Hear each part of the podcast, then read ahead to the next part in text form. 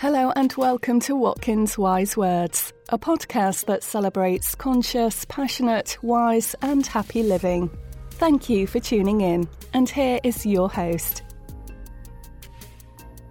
So, hello and welcome. My name's Steve Nobel, and today I'm speaking with Dr. Penny Sartori and Kelly Walsh on their book, The Transformative Power of Near Death Experiences. Now, Penny Sartori was a, is an expert in near death experience, having been in, in an intensive care nurse for 17 years and having undertaken the UK's first long-term prospective study on them, for, what, for which she was awarded a PhD. She wrote the bestseller The Wisdom of Near Death Experiences in 2014, which was serialized in the Daily Mail, and also wrote What is a Near Death Experience? She lectures around the world and current, currently teaches at Swansea University. Now, Kelly Walsh is the founder of Positivity Power Movement and Love Care Share Charitable Foundation. Her life's work has been inspired by a near death experience she had in 2009 following a suicide attempt. As we know, because she's here, she survived, and her near death experience completely changed her life and inspired her life direction. She's the founder of Positivity Power Movement, which aims at uniting humanity through a simple message of love, care, and share. And this book, The Transformative Power of Near Death Experiences, in, is aimed at in inspiring, inspiring people from all walks of life to the transformative power and message of near death experiences. And this book contains a number of stories from ordinary people who have had some extraordinary experiences. And this book will be published in November 2017, and royalties from the book will help raise funds for positive to make a positive difference in children's lives. So, uh, welcome, Penny and Kelly. Hi, Steve. Thanks, Steve. Hiya. So, you've got um, it's an amazing book full of stories. So I just want to ask um, you, Kelly, 1st Mm-hmm. Your life's work was triggered by a near-death experience. Can you say Yeah. something about that and how this experience changed your life? Okay, well, well, the, the inspiration really for the book was that when I had my near-death experience in 2009, when I came around from the experience, my arms were across my chest, so they were, you know, crossed over my chest, Mm. and I opened my arms in slow motion, a bit like an awakening to some degree. And um, at the time, my ex-mother-in-law was there, who I'm still very close with today, and I proclaimed that I'd met God and angels. Yeah. um, the following evening um, from the experience, I got a really strong, like a vision. Um, and I shouted out that like minded souls would collaborate to change the world. Now, obviously, at the time, I wasn't taken seriously. I was on a, a psychiatric ward following my uh, suicide attempt.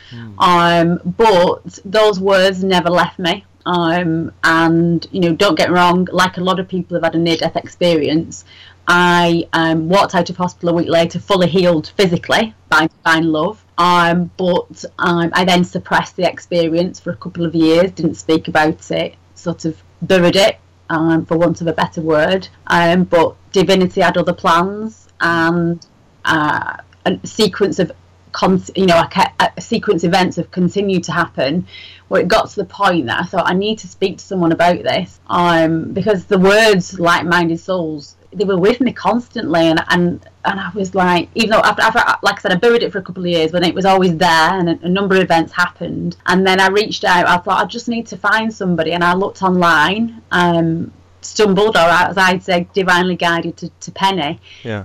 And I sent her literally it was two lines. It was a very short um, something like hi pen. Um, my life's work you know what I'm doing has been inspired by a near death experience I had. I'd love to speak to, to speak to you. Um, and Pen at the time was heavily pregnant um, with baby Sol. Um, and she was literally ready to drop. You know it's she was and she'd made a decision that she wasn't responding to emails because she was now on maternity leave.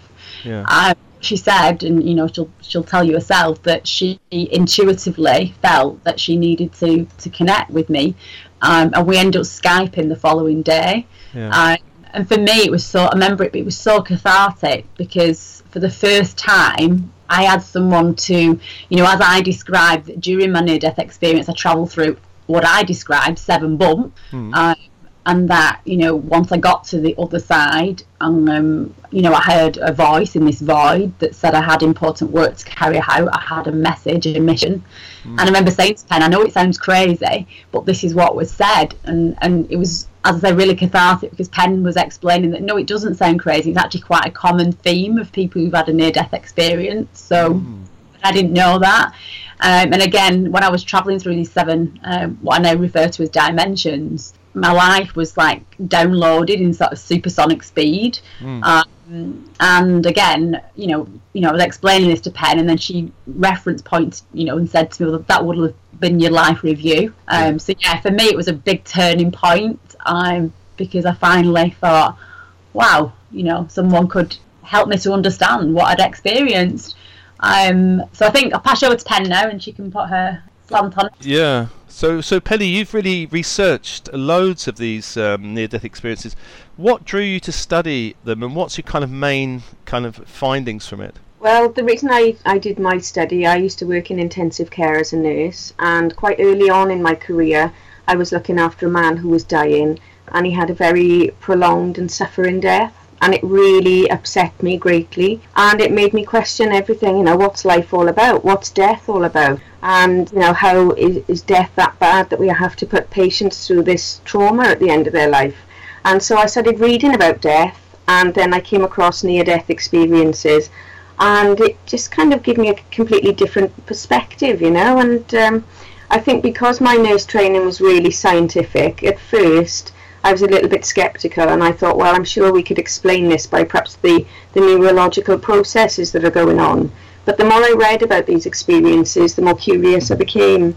And I just thought, well, I'm working in a perfect place to research these. Hmm. And so I decided that I'd undertake my own research project. And by a series of little synchronicities, it just kind of happened and um, I gathered the data for five years and then it took me a further three years to write up and analyse the data and uh, what I found is that yes people do have near-death experiences mm. and they have a profound effect on the people's lives mm. but we can explain them in terms of the current arguments that are out there so a lot of people would say it's due to the drugs that we give, it's due to lack of oxygen, it's due to high levels of carbon dioxide. And those were the sort of things that I looked at with my research, but I found that we, I couldn't adequately explain the near-death experience.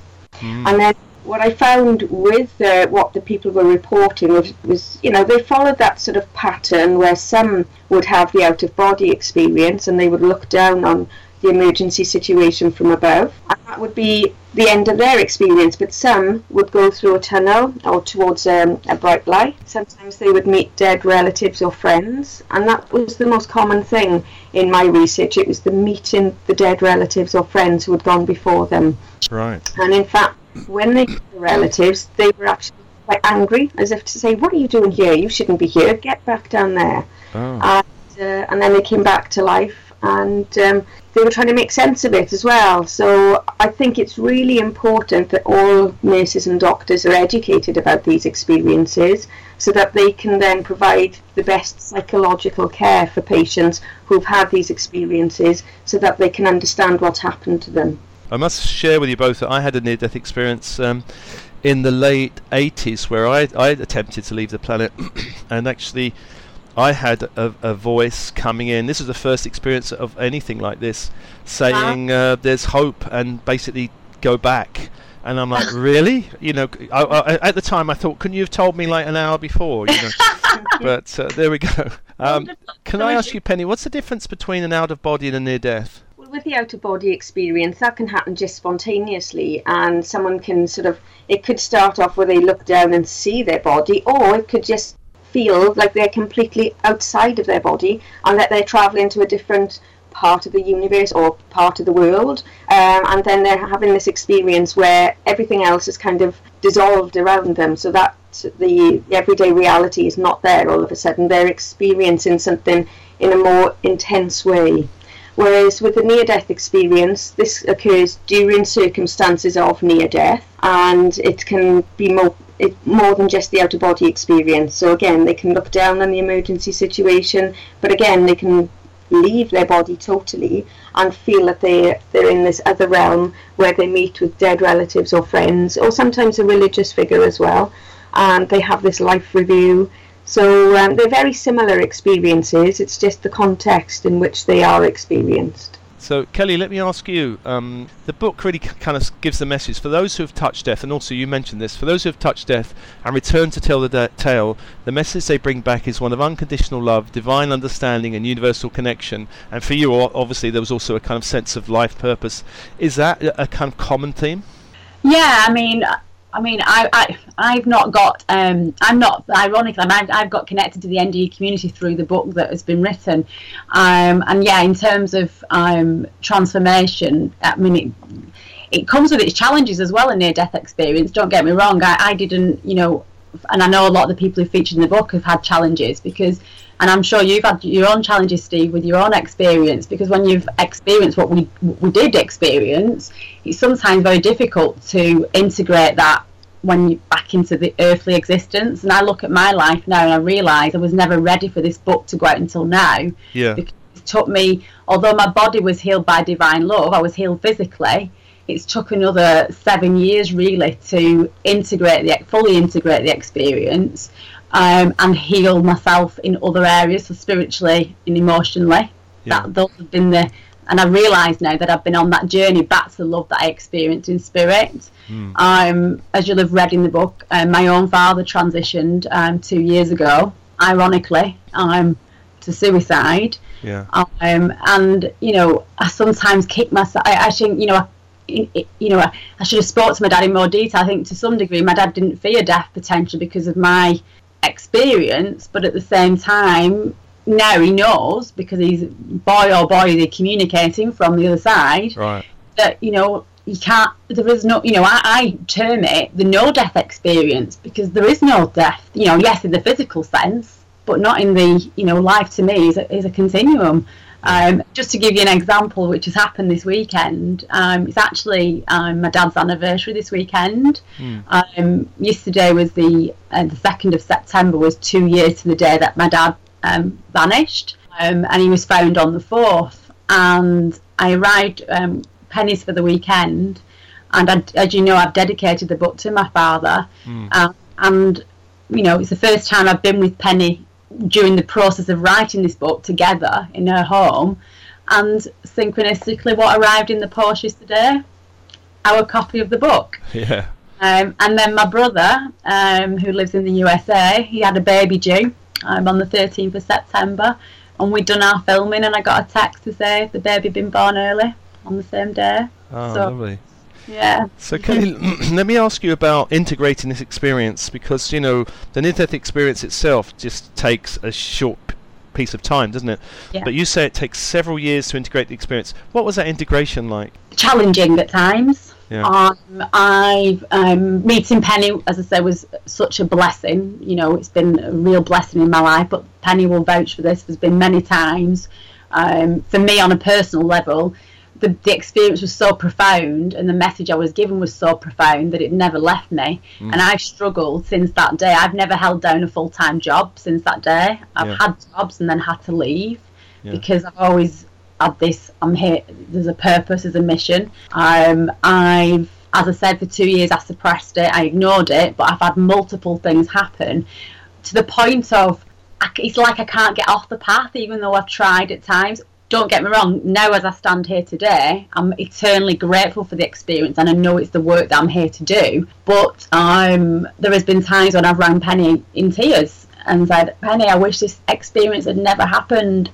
You know, I can't live a normal life, whatever normal is." Um, you know, and she you know, she said, said to me, you know, but Kelly, you changed now, and it'll continue to change.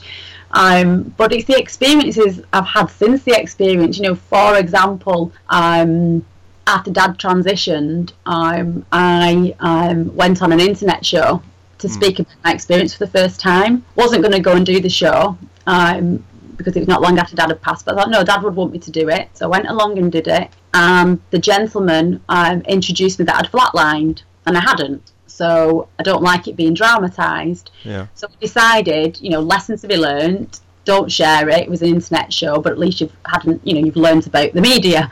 And anyway, he posted the video in the December, and I would, I had in January 2016, January, February, March, what I would class as a dark night of the soul, Yeah. where I was literally my dad's death or transition, should I say, really hit me hard, and I was crying, and because I'm other circumstances, and I was actually speaking to what I call God, but it doesn't really matter what you call it God, social universe, whatever.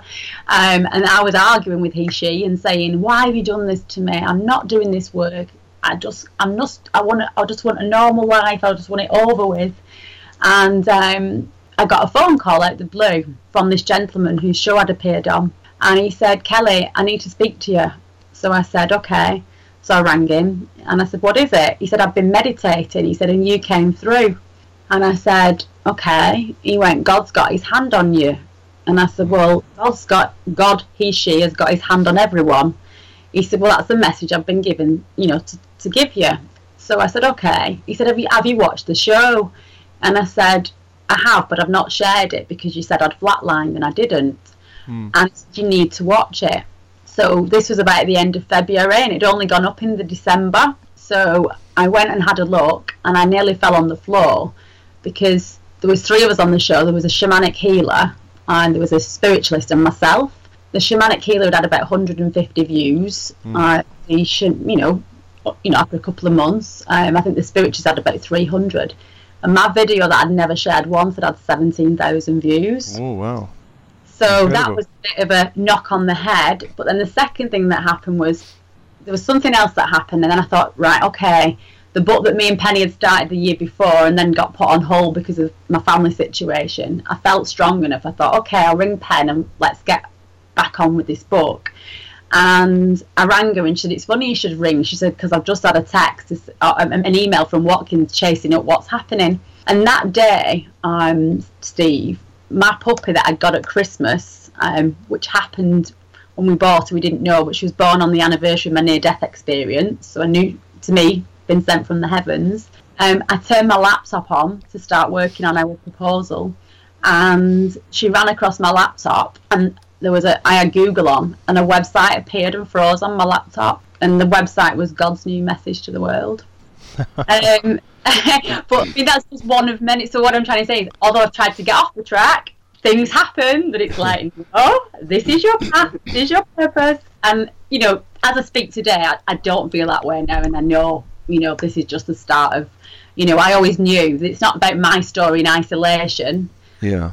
It's it's a collective story. That's how I believe we change the world through more and more people coming together uh, to share what I class as the power of divine love. Um, yeah. And it's going to be our next book series. Brilliant. Now, um, Penny, I just want to ask you that really it seems to me that a, a, lot of people are frightened of death, and these kind of stories, uh, uh, and it seems to be the purpose of the book, is really about easing our collective fear around dying. Is that the point of writing it, do you think? Well, yes, that's one of the points because so many people are fearful of death. They've never thought about it really. You know, it's one of those things that we tend to put in the back of our minds and we don't think about.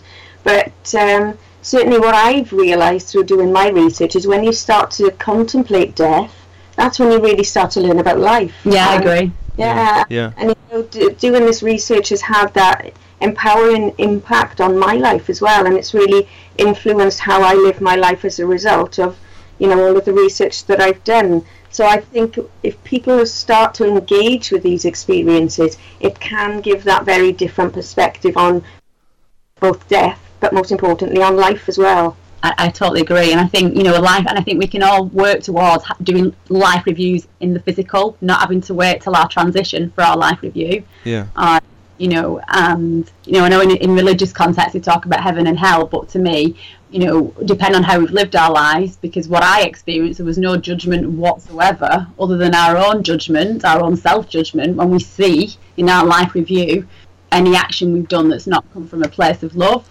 um, and the impact, you know, good and bad it's had on other people in the wider world. So knowledge, um, it, that's one of my feelings that with that knowledge, it, it, you know, it brings us back to living a more loving, compassionate life because we we see the impacts in our life review of our thoughts, our words, our actions, and the impact That's right. Has. And other people have said that, you know, once they've had their life review, sometimes they can experience things that they've done in their life from a third person perspective. Yeah. So people who they've interacted with previously, it's almost as if they can they've swapped places with them and so they can feel like what it's like to be on the receiving end of their actions. So if someone has physically punched someone, for example, they can feel what it's like to receive that punch and how that feels as well. And mm. also, sometimes people can see the ripple effects of their kind actions on yeah. people as well. Yeah. Things that we don't get to see, you know, simply the simple things. Yeah, yeah, and they have that ripple effect and knock-on effect down the line as well. So when people come back, certainly if they've had a deep life review like that, they are usually really profoundly changed as a result. Now, I, want to ask you some about some of the stories because uh, I had a look at some of the stories and one or two touched me quite strongly. There was a guy called Jeff Olsen who had this terrible accident, car accident, where his wife and young son were killed, and there was another guy, David Bennett, who was kind of thrown in the ocean. So the, I, I, was reading these stories; they're quite powerful uh, stories. Um, let me ask Kelly, what's what's the one that really hit you in the book? The one that made the most impact for you? Um, the one that made the most impact for me, but for different reasons, is uh, the is Jessica Harper. Yeah. Um, the transgender um, lady that served in the Iraq War.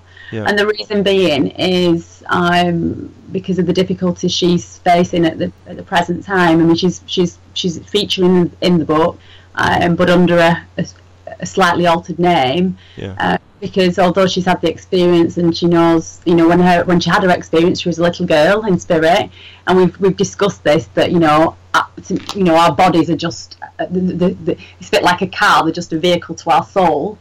Um, you know, and the fact that she served in the Iraqi War um, and has done wonderful things for the for the for the for a country, and yet even though she's experienced the profound love of the universe and, and what she experienced in spirit, um, that she's at the present time having to live in relative isolation and, and in fear to some degree. Right. So um, I hope and pray that through this, the magic of this book, um, that her life can be positively impacted, and in particular people in the, you know, transgender community um, can be more, you know, be accepted in the community.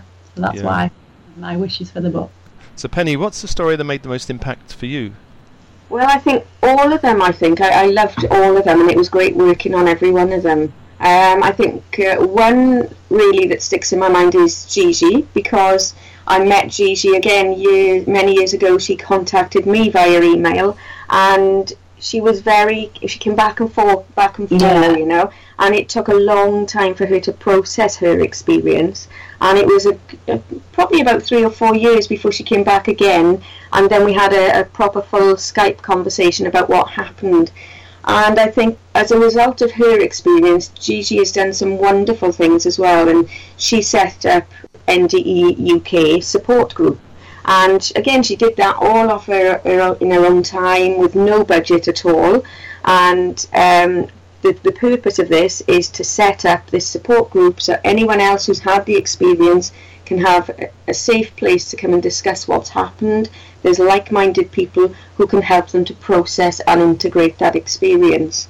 And Gigi's vision, I think, is to have lots of different satellite groups throughout the UK and have maybe annual meetings, perhaps centrally in London somewhere, so that people can come together and share their experiences and support each other as well. So I think that is such a wonderful thing to do because it is so much needed. Yeah, and, I, am I'm totally with you, Pen, because at times, and I'm sure you've experienced this, Steve. Um, you know, it, can be quite isolating and lonely not having other people to speak to who, who understand. But what I'm really learning is that there is more and more people who have, particularly in America, people have they've got support groups, but I think there's far more people in the UK. It's just that people at the moment are still sort of keeping it, you know, quiet. They're not openly coming out with it. And I hope that's another positive that comes from this mm, book that we've got, so.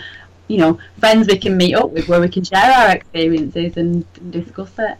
Wonderful. Now I know you guys are coming to Alternatives in London on the Monday the 27th of November, and I'm planning to be there. So anybody listening to this podcast, that's alternatives.org.uk if you want to um, see Penny and Kelly, and their book is coming out in November 2017, published by Watkins. And uh, just to remind you all, royalties of the book will raise funds for uh, helping, ch- making a positive difference in children's lives. So, Penny and Kelly, thank you for talking with me, and all the best with your work. Thank Thanks, you, Steve. Appreciate it. Thank you.